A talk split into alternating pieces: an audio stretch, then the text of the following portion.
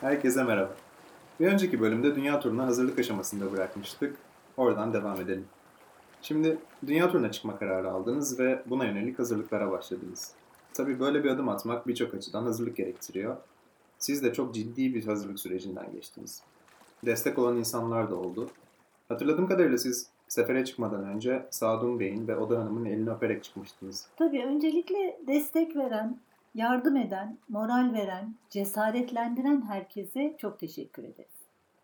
Öyle insan bulmak Türkiye'de özellikle zor. Ülkemizde genelde hayalleri, amaçları olan insanlar korkutuluyorlar, vazgeçirmeye çalışılıyorlar. Farklı bir hayat yolu çizmek isteyene nasıl geçinirsiniz diyen oluyor. Ya da denize çıkacağım diyene korkmuyor musun diyen oluyor. Rahmetli Sadun ve Oda Boro ile tanışmış olmak, onları yakından tanımış olmak bizim için büyük bir şeref, bir ayrıcalıktı. Onlar farklı insanlardı. Şakalarla, e, farklı şekillerde ancak onları yakından tanımış olan insanların anlayabilecekleri şekilde şakalar yaparak, hikayeler anlatarak size felsefelerini aktarmaya çalışırlardı. Bize çok cesaret verdiler.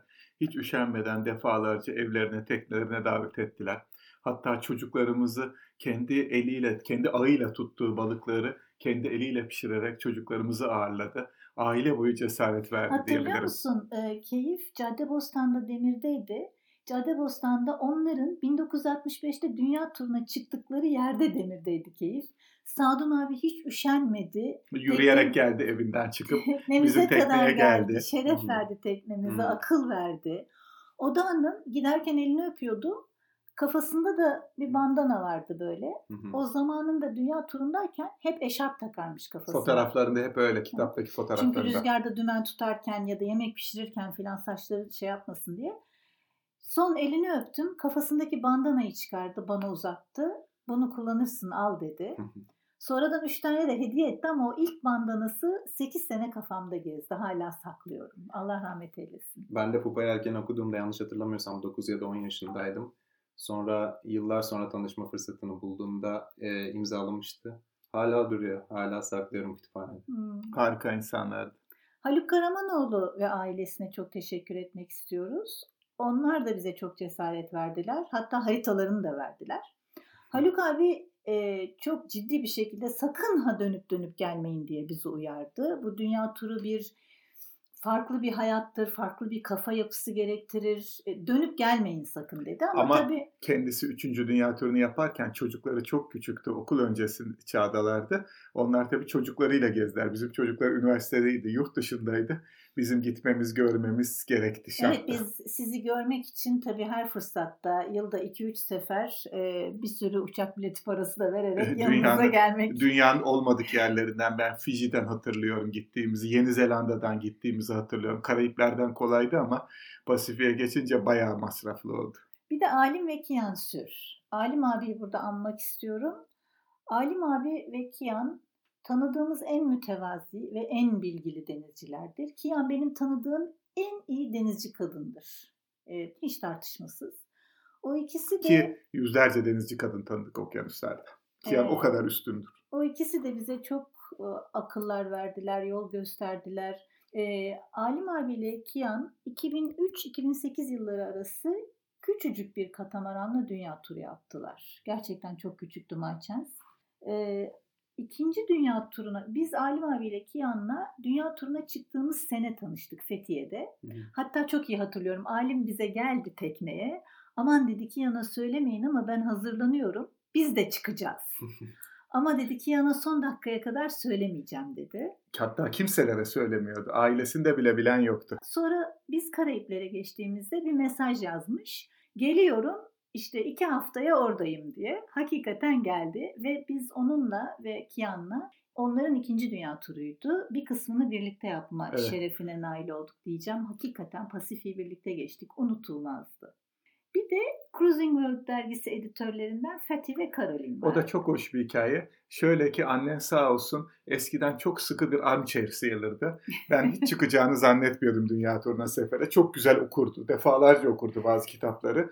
Dergilerden de yurt dışına kongrelere gittiğimizde Cruising World dergisini çok severdi, alırdı. Orada da en sevdiği yazar Fethi, sonradan amca Fethi amcamız olan Fethi Goodlander'dı. Fethi humor yazarı, mizah yazarı, denizcilikle mizahı karıştırarak yazıyor. Kendi de denizde büyümüş bir insan. 17 yaşındaki Caroline de kaldırıp denizci yapmış. Beraber Hmm. bütün ömürleri denizde geçmiş. Ve a, ikinci dünya turundayken Kızıldeniz'den Türkiye'ye gelmeye karar veriyor. Ben annene diyorum bak Finike'de kışlayacakmış gidelim görelim diye. Sen, Ben sen- de e-mail yazdım. Yani insan dedim öyle tanrılarına e-mail yazmaz. Hani nasıl nasıl yazacağım? Neyse o da gelin dedi. Randevu verdi bize. Biz kalktık İstanbul'dan uçağa bindik Finike'ye gittik. Finike'de tanıştık Fethi ile. Sonradan çok ahbap olduk. Çok dost olduk. İşte hatırlıyorsan Fethi ile Karolin bizim evde kaldılar. Ekiple suya doğru. çıktık. Ondan sonra Zeytin dog overboard oldu. Zorla bulduk Heybeliada'da. Neyse. Ee, Fethi de çok destek verdi bize. Hatta bana şey dedi ikisi de. Ya Ege'de yelken yapıyorsan okyanusa çıkmaya hiç korkma dedi. Çok moral verdi. Şimdi hazırlık aşamasına geri dönecek olursak tabii denizcilik bilgilerinin ötesinde yani fiziksel açıdan, mental açıdan çok ciddi bir hazırlık gerektiriyor. Ee, siz de çok detaylı, her detayı düşündüğünüz, çok ciddi bir hazırlık süreci geçirdiniz. Ee, onu anlatarak devam edelim. Şimdi aslına bakarsan denizcilik ömür boyu bir hazırlık. İşte daha önce de bahsettiğimiz gibi önce küçük teknen oluyor, sandalın oluyor, sonra bir yelkenlin oluyor, sonra yelkenliği büyütüyorsun, işte menzilin uzuyor. İlk adalara gittiğinde 3 mil, 5 mil gittiğinde aman Allah'ım nasıl gittim diyorsun. Sonra e, Marmara Adası'na gidiyorsun, sonra Ege'ye çıkıyorsun filan filan.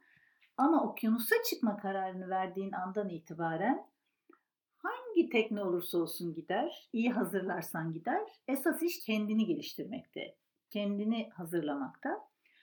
Biz fiziksel olarak hazırlanmaya çok önem verdik. Mental olarak hazırlanmaya ve ruhsal olarak hazırlanmaya. Şimdi fizikseli söylemek gerekirse kondisyonumuz her zaman tepe seviyesinde olsun istedik. Sabahları koşuyorduk, kürek çekiyorduk. Maratona koşacağımız zamanlarda zaten her gün 10 kilometre, hafta sonları da uzun koşu yapıyorduk. Yazın uzun uzun yüzüyorduk. Her fırsatta direğe çıkıyorduk. Teknenin dibine dalmak gerektiğinde hiç üşenmeyip her zaman dalıyorduk. Hatta biraz fazlaca iş yapıyorduk belki. Onun için oldukça alışıktık. Bir de motor tamiri konusu çok önemli. Motor elektrik tamirleri. Zaten sağ olsun motorlarımız, elektriklerimiz, her şeylerimiz yeterince arıza yapardı. Biz onları başkalarına yaptırmak yerine mümkün olduğu kadar kendimiz yapıyorduk. Başkasına yaptırmak gerektiğinde veya başka bir nedenle birisinden bir şey öğrenebildiğimizde de ona yapışıyorduk. Mümkün olduğu kadar öğrenmeye çalışıyorduk yapılanları. Tabii çünkü mesela okyanusun ortasında mandar sıkıştı, e, yok anten bozuldu çıkacaksın, lehim yapacaksın direğin tepesinde, pervaneye halat sardı, girip keseceksin, teknenin dibine dalman gerekecek, su yapıcı bozulacak. kıç altındaki minnacık leblebi kadar havasız yerlere girip saatlerce orada tamir yapmak gerekti sonradan. İyi ki önceden talimliymişiz. Fiziksel fitness yani çok önemli. Otopilot bozulursa saatlerce günlerce dümen tutmak gerekiyor. Daha neler neler var. Sert havaya giriyorsun deliler gibi mücadele etmen gerekiyor. Fiziksel aa, kuvvet ve dayanıklılık gerekiyor. Hint Okyanusu'nu geçerken miydi su yapıcınız bozulduğunda? Of of of Hint okyanusunda e, 11 ama- günde 11 arıza yaptık. 11 günde. Ve ilk ilk gün su yapıcımız bozuldu. Ee, ertesi günde bir şekilde bir kaçağımız oldu hortumdan. Su sintine yattı. Var olan tatlı suyumuz. Yani eğer su yapıcıyı tamir edememiş olsaydık sintinedeki suyu içerek yolu tamamlamamız gerekecekti. Daha o kadar çok arıza yaptık ki e, çok sert havadan beklenmedik sert hava yaptı. Staysail'in Fırtına Flow'un kırmızı kumaş kendisi yelkeni değil kırmızı kumaştan güneşlik ultraviyole koruyucusu yırtıldı. E, hava biraz sakinleyince indirip onu dikiş makinesinde teknede dikmek gerekti. Bir kısmı ellen bir kısmı dikiş makinesinde söylemesek tuvaletin hortumu tıkandı. Onu denizin ortasında yapmak gerekti. Denizde tamir yapmaya çok hazırlıklı olmak lazım. Aynen. Bir de bilgi de tabii çok önemli. Bilgi edinmek, kitap okumak. Biz bir duvar dolusu denizciliğe dair, amatör denizciliğe dair kitabımız vardı. Sonradan Naviga'ya hediye ettik onları. Hı. Onlar da sağ olsunlar bizim için bir kütüphane yaptılar Naviga'nın ofisinde. Bir de geçen de nehir sunumunu anlatırken YouTube'da Deniz Müzesi Müdürü Albay Ali Rıza İşipek sağ olsun o Çam Limanı Akademi'nin kurucusu. O sonradan sohbet sırasında söyledi. Bir dizi kitabımızı da albayımıza vermişiz. O da şey, şey zevklen saklıyormuş, okuyormuş, istifade ediyormuş. Evet o kadar çok kitap okumuştuk ki şu anda bakıyoruz mesela e, deniz kitabı bulamıyoruz. Okuyacak yeni kitap bulamıyoruz. E bakalım inşallah siz de podcast bittiğinde ya da belki devam ederken bir ara vakit bulup bir tane yazarsınız. Başkalarına ilham olacak, başkalarının okuyacağı, faydalanacağı. Bir de tabii çok önemli bir konu var. Biraz önce de bahsettik. Yani başınıza gelenlerden bahsettik. Denizcilik sadece yelken yapabiliyor, dümen tutabiliyor olmak değil. Denizcilik bir bakıma aynı zamanda tesisatçılık, aynı zamanda elektrikçilik. Elden iş geliyor olmasını, tamirat yapabilmeyi, motordan anlamayı da gerektiriyor. Hatta belki bazı insanlar denize çıkmaktan, tekne almaktan geri tutan, alıkoyan bir faktör olabilir bu. Şimdi tabii ki insan bu tip konulardaki bilgisini, becerisini deneyimleriyle ediniyor. Ee, başına bir takım işler geldiğinde ediniyor. Ama mesela çocukluğundan beri bir tekneyle, denizle haşır neşir olmamış, yeni heves etmiş insanların da güvenlikleri açısından denize çıkmadan e, bu tip konularda mutlaka bir minimum bilgi beceriye sahip olmaları gerek. Değil mi? Ne dersiniz? Ya haklısın ama ister ömür boyu hazırlan, ister sonradan heves et. Gerçekten bu işe baş koyarsan yaparsın. Ancak mutlaka bilgi ve el becerisi açısından donanmak lazım. Ama aslına bakarsan bu da sorun değil. Çünkü mesela bir zamanlar dünya turu yapan en genç kız olan 18 yaşında Tanya Ebi vardı.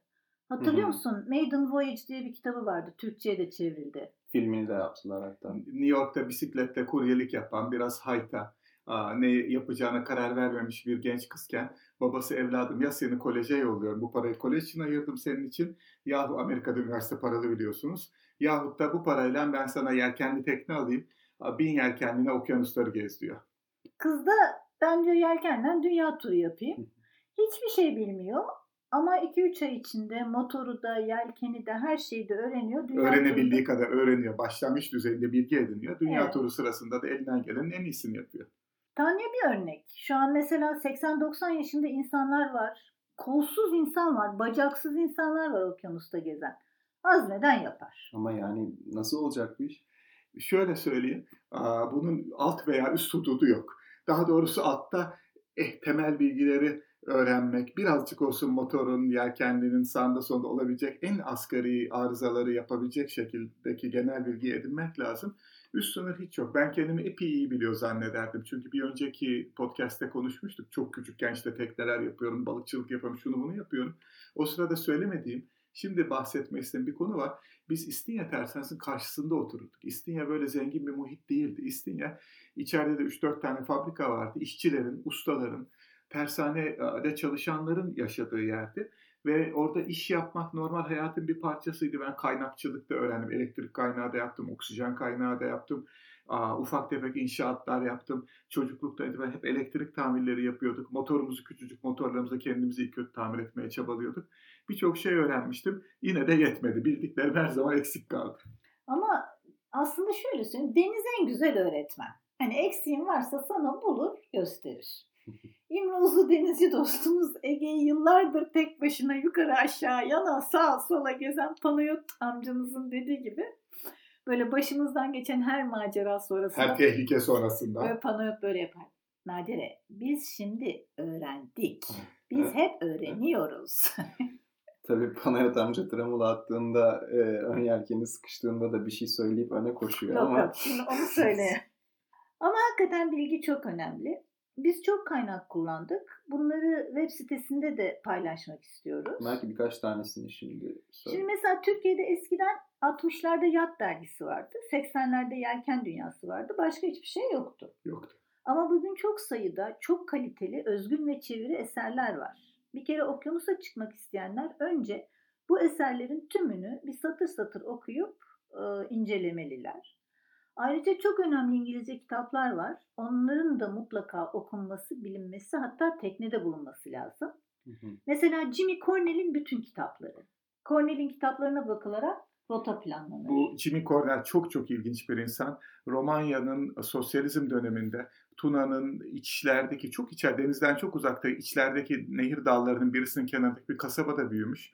İsmi Jimmy değil. Çok aa, telaffuzu çok güç, hatırlanması çok güç bir roman ismi. Bu denizciliğe kafayı koyuyor. Kajaklan deniz kenarına kadar gidiyor. Denize açılmak istiyor. imkanları olmuyor. Sonra bir İngiliz kızdan evleniyor. Ardından da bu inanılmaz bir sebat ve başarı örneğidir. Üç dünya turu yapıp dünyanın en önemli okyanus denizciliği kitaplarını yazmış bir insan. Eserlerin her biri birbirinden kıymetli. En az üç tane kitabı var muhakkak bizim teknede hep yanımızda bulundurduğumuz. Diğer kitaplarını da tümünü okumayı herkese tavsiye ediyorum. Fatih Goodlander'ın tüm kitaplarını tavsiye ediyoruz tabii. Bir de bu okyanus geçişleri için e, rehber kitaplar var. Mesela Atlantic Crossing Guide var, Pacific Crossing Guide var. Dergilerden de en önemlileri tabii Cruising World. E, web sitelerinden de en önemlisi oradan bahsetmemiz gereken Noonsite. Almanca bilenler için Yacht dergisi, Zegan dergisi. Ben yahtı çocukluğumdan, ortaokul çağından beri takip etmeye çalışıyorum. Her sayısını alamadım tabii ama Fransızların dergileri de çok iyi. Fransızca bilenler için Voile Voile'ye başta olmak üzere çok kaliteli dergileri var. Tabii şimdi bir de dil konusu var. Oraya geldik. Ee, yani limanlara girip çıkarken teknenin eksiklerini gidermek için, bir takım başka işler için, e bir de tabii bu kaynakları okuyup takip etmek için e, herhalde İngilizce bilmek şart. İngilizce şart, İngilizce yeterli ama ayrıca bir de bin bir zahmetle, emekle gidiyorsun düşün okyanusun ötesine. Gittiğin yerden bir zevk alabilmek için, diğer yelkencilerle tanışmak için, telsizde sohbet edebilmek için. İngilizce yine dünyanın büyük kısmında geçerli. Bir de buna ek olarak tabii şey var. Fransız Polinezyası'nda, Tahiti'de, Bora Bora'da, Karayiplerin en güzel adaları Martinik, Guadeloupe'da, Hint Okyanusu'nda, Madagaskar'da, Reunion Adası'nda Fransızca lazım. Hı hı. İspanyolca da Güney Amerika'nın bütününde. Sonra mesela Galapagoslar'da Küba'da, Dominican Republic'te. o zaman çok işe yarıyor. Okyanusta öğrendim ben.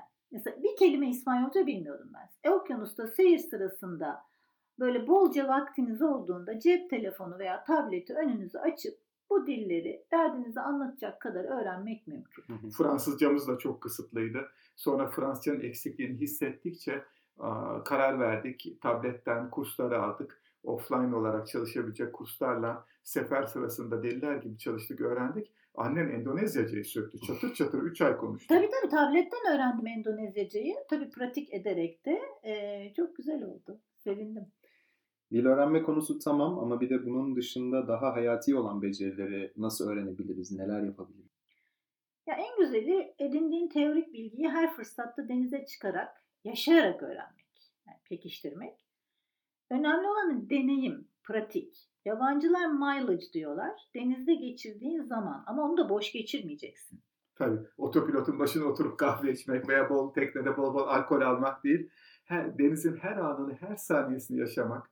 E bir limana gidince 3 gün 5 gün orada yayılmak yerine mümkün olduğu kadar kısıtlı olan iş hayatından kalan kısıtlı zamanda birkaç yılın birkaç haftasında birçok insan denize çıkabiliyor. Bundan mümkün olduğu kadar uzun aa, seyirler yapabilmek, her fırsatta limandan limana atlayıp bir şey, yeni bir yerler görmek, biraz daha tecrübe edinmek, havadan fazla korkmamak, biraz sert havaya da çıkmak. Her fırsatta teknenin direğine çıkmak, dibine dalmak, açık motor jeneratörünün sağını solunu kurcalamak Ve kullanım kılavuzlarını okumak. ve kullanım kılavuzlarını ezberlemek. Ben bazı kullanım kılavuzlarını 10 kere okumuşumdur. Evet bizim mesela San Martin'de tanıştığımız bir arkadaşımız var. Bu mega yatlara elektronik işi yapıyor. Şay. Ee, sen ne iş yaparsın demiştik ilk tanıştığımızda. Daha bilmiyorduk megayat elektronikçisi olduğunu. Böyle şey. Ben dedi instruction manual okurum. Benim işim budur. Çok da para kazanırım. Çünkü gerçek sahipleri okumadığı için o manualları. Şu an tabii internet inanılmaz bir bilgi kaynağı. Biz zamanında bu eski dergilerden veya elimize geçen çok kısıtlı kaynaklardan öğrenmeye çalışırken şimdi YouTube üzerinde veya bir takım amatör web sitelerinde inanılmaz kaliteli, güvenilir, uygulamalı kaynaklar var. Çok şeyler öğrenilebiliyor. Biz mesela ben çocukken, ben diyeyim, çocukken üç kollu basit naylon halatları, urganları örmeyi öğrenmiştim ihtiyar denizcilerden. Boğaz'da nehir e, sandal başlarında, ağaçların altında oturup onları seyrettim. Ama şimdi yeni halatlar çıktı. Bu yeni halatları kimse bilmiyor. Sırf internetten, YouTube'dan videolar aldık. Videoları seyrede seyrede teknedeki modern halatları şakur şukur örüyorum. Evet lehim yapmaktan tut ekmek yapmaya kadar her konuda bilgi parmağının ucunda. Ve de bedava. Tabii bir de sormak, öğrenmek, gözlemek, bilenlerden öğrenmek lazım. Mesela motor bilgisi diyelim. Motorun mazotun havasını alacaksın. Line'a bakacaksın, yağını değiştireceksin, suyunu koyacaksın, filtresini değiştireceksin, kayışını sıkacaksın. E bunu da en doğrusu usta geldiği zaman onun yanına oturacaksın. Bana öğret diyeceksin. Nasıl yapıyor diye bakacaksın. Her zaman usta olmak zorunda değil. Tekne komşun eğer ki becerikli birisiyse ve tekne komşun bir şeyler yapıyorsa göz ucuyla baka baka da çok şey öğreniliyor. Bir de elektrik sistemleri var. Mesela akülerin şarjı için akıllı regülatör sistemleri var. Onları bize Alim abi öğretmişti. Rüzgar jeneratöründen, güneş panelinden gelen amperajların ölçümü var. Onun için de klempli avometreyi kullanmak lazım. Yok elektrik devrelerini çözebilmek lazım ama aslında merak etmek lazım. Merak ettikçe öğreniyorsun. Bir de tabii alet bilgisi lazım. Ben mesela tornavidayı penseden ayıramazdım. Ee, ama şimdi ben bir cerrahla yaşıyorum. Şimdi cerrahın hemşiresi vardır, asistanı vardır, anestezist vardır, daha saymayayım vardır. Şimdi onların hepsi Nadire'nin kişiliğinde birleşti. Ee, dolayısıyla adam mesela Sintine'ye giriyor, su yapıcıyı tamir edecek. Bağırıyor oradan, ayarlı penseyi ver, papağanı getir. On, ne? On numara lokma. Ben şimdi zalim cerrah pozisyonuna düştüm. Bu böyle değil. Biraz abartı var burada. Şöyle ki teknede bir iş yaparken direğin tepesine çıkıyorum. Akla hayale gelmedik bir sıkıntı oluyor. Yanımda küçük bir kaytan götürüyorum. Onu aşağı sarkıtıyorum. Rüzgarda uçmasın diye minik bir ağırlık takarak, bir somun filan takarak sesleniyorum. Veya bazen walkie talkie'lerimiz var kulaklıklı tepemizde böyle anten gibi. Ondan söylüyorum bana bilmem ne aleti lazım diye. Çünkü öbür türlü her seferinde aşağı inmem lazım. Veya kıç altının bilmem neresine girmişim sallana Tamam. yuvarlana iş yapıyorum. Ama bir alet şöyle, lazım olduğunda birisi verince işi 10 katı hızla oluyor. evet sonuçta e, şimdi mesela lokma takımı, ayarlı pense, bir sürü erkeğin bile Yan adını keski. duymadığı birçok aletin bırak ismini kullanmayı da biliyorum. Bu bilgimle de gurur duyuyorum. Mesela senin evine geldik. Keyiften zımpara motorunu, fırçayı, verniği getirdik. Masanı zımparaladık, cilaladık. Vallahi masayı, sandalyeyi çok güzel adam. Ama mesela bu teknede edinip hayatta kullandığımız bir beceri. Ne kadar zevkli bir şey. Aslında denizcilik yan ürünleri hayatın her alanına yayılan bir zanaat. Tabii, kesinlikle. İşte tek yemek pişirmek, ekmek yapmak, dikiş dikmek. Bunların hepsini öğrendik. Dikiş makinesi. Basit dikiş dikmek değil. Peki fiziksel konuya geri dönecek olursak, e, yelkenlide yaşamak, okyanusa çıkmak, çevik ve atletik olmayı gerektiriyor. Bundan bahsettiniz. Yani Ya şöyle, e, mutlaka e, kendine bakmak gerekiyor. Uykusuzluğa, yorgunluğa tahammüllü olmak gerekiyor. Günlerce, haftalarca 4 saat uyuyup 4 saat uyanık kalmak, o uykusuzlukla yelken manevrası yapmak, Bunu ben biraz daha açmak istiyorum. Okyanus geçişleri genelde 15-20 bazen 25-30 gün sürüyor. Bu süre boyunda bazen çok güzel havalar da yapıyor günlerce. Tekne pır pır pır kendi gidiyor. Yan gelip yatıyoruz. Ama sık sık yorucu günler geçiyor. Bu yorucu günlerde nöbet tutuyorsun. Biraz bir lokma bir şeyler yiyebiliyorsan yiyorsun. Bizi denizde tutuyor. Özellikle senin ilk günlerinde. Ardından yatıp dinlenmeye çalışıyorsun. Bazen pek dinlenemiyorsun sallantıdan. Kendimizi bağlıyoruz rahat uyuyabilmek için. Ardından zırt diye nöbet sıran geliyor ve ekibin yorgun oluyor. Onu desteklemen gerekiyor. Bu yani birikmeli olarak insanı yorabiliyor. Bu yorgunluklara hazırlıklı olmak, dayanıklı olmak lazım. Aksi takdirde bir süre sonra kaza belalar gelebiliyor peş peşe. Dolayısıyla mesela karaya çıktığın zaman, karaya çıktığın yerde koşu, yürüyüş, yüzme bunları yapmak lazım. Mesela coğrafyası uygun yerler var. Yeni Zelanda gibi, Reunion gibi adalarda sırtına çantayı koyup günlerce uzun yürüyüşler yapabilirsin, kamp yapabilirsin. Karayipler gibi bölgelerde günübirlik yürüyüşlere gidebilirsin. Şnorkel. Karayipler'de. Bonaire Adası var. Saatlerce değil, bütün gün sabahtan akşama şnorkel yapsan doyulmaz. Bora Bora'nın şnorkeli çok güzeldi. Fiji'nin şnorkeli çok güzeldi. Maldivler'de o kadar mutlu olmadıydı ama şnorkel de çok iyi Yani egzersiz uzun oluyor. şehirlerde e, çok hareketsiz kaldığın için e, karaya çıktığında çok çaba göstermek gerekiyor. Bazen yürümek zor oluyor. 15-20 gün bir ay sefer ediyorsun. Karaya çıktığın zaman yoruluyorsun. Çünkü insan çok hızlı kas kaybediyor. Ben hani ortopedistim, annem fizik tedavi doktoru bir de spor e, akademisinde de hocalık ettik. Kasın ne kadar hızlı eridiğini, ne kadar hızlı kas kaybedildiğine inanamazsınız bir ay hareketsiz kalınca. Ya bir de tabii işin bir mental boyutu var. Ben onu hep merak ederdim mesela kıyı seyrinde işte ne bileyim bir gün iki gün bir gece seyri yapmak başka bir şey ama bir yandan da 20 gün, 30 gün kara görmeden işte sabah kalkıyorsun etraf masmavi, akşam yatıyorsun etraf simsiyah. E, yani bu da başka bir psikoloji Evet, tabii. evet. Aslında Ee, o tam öyle değil. öyle Çünkü değil mi? sabah kalkmıyoruz biz. Düşünsene gece boyu nöbetleşe ayaktayız. Evet ben mesela gece seyrinden çok korkarım. Yani sevmezdim gece seyrini ben oldum olası. Sizinle çok gece seyri yaptık ama e, yani böyle günlerce gece seyri yapmak rahatsız edici olurdu. Alıştım artık. Kendi yollarını buluyorsun. Mesela ben Stargazer programı yüklemiştim iPad'e. Alıyordum onu çıkıyordum işte yıldızlara bakıyordum o oymuş bu buymuş derken gece seyri yaptığımı anlamıyordum bile. Ben gece balıkçılığını çocukken çok sevmiştim. Hala da gece seyrine bayılıyorum. Evet, o, o yüzden gece. şöyle oluyor. Ee, genelde ilk nöbet Selim'de oluyor. Ben saat 2'de falan alıyorum. Sabaha sabahı beklemek daha güzel oluyor çünkü. Bir ümidin oluyor. Estağfurullah.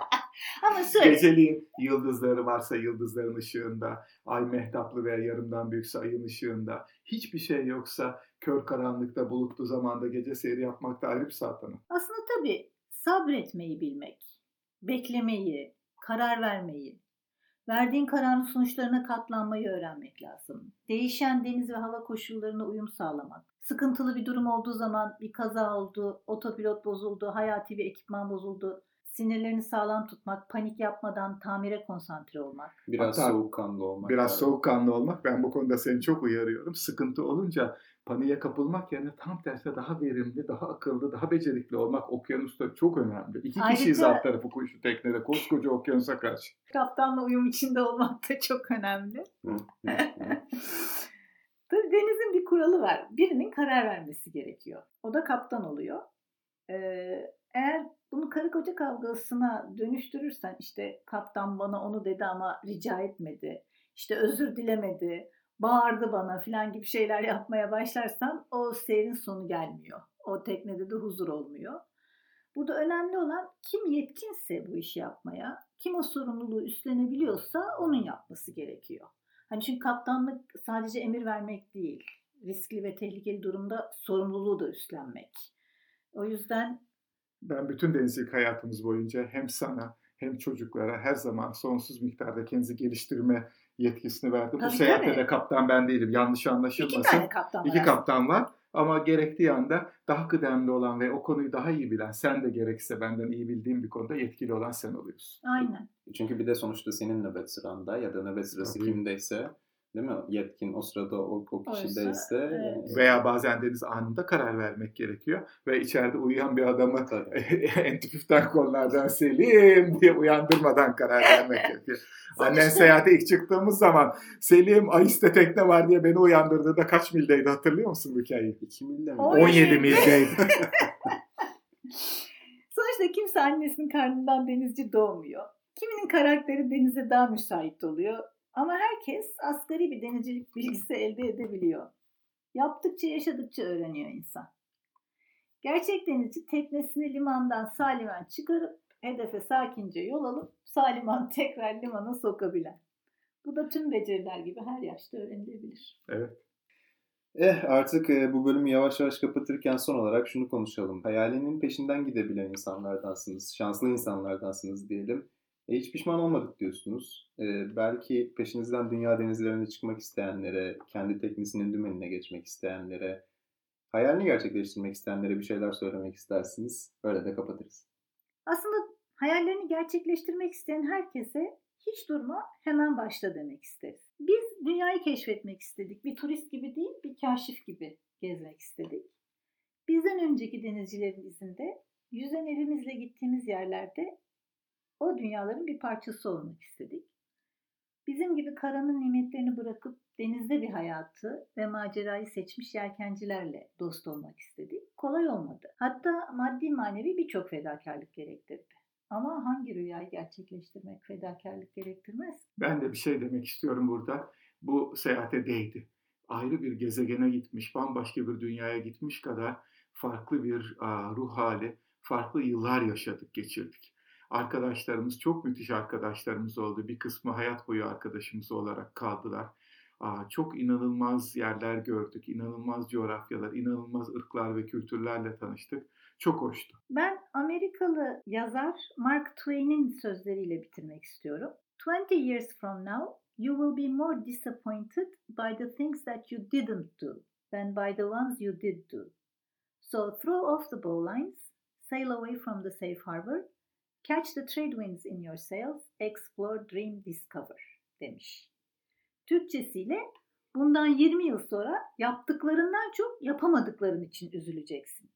O yüzden halatlarını çöz, o güvenli limandan çık, yelkenlerini rüzgarla doldur, araştır, hayal kur, keşfet. Çok doğru demiş.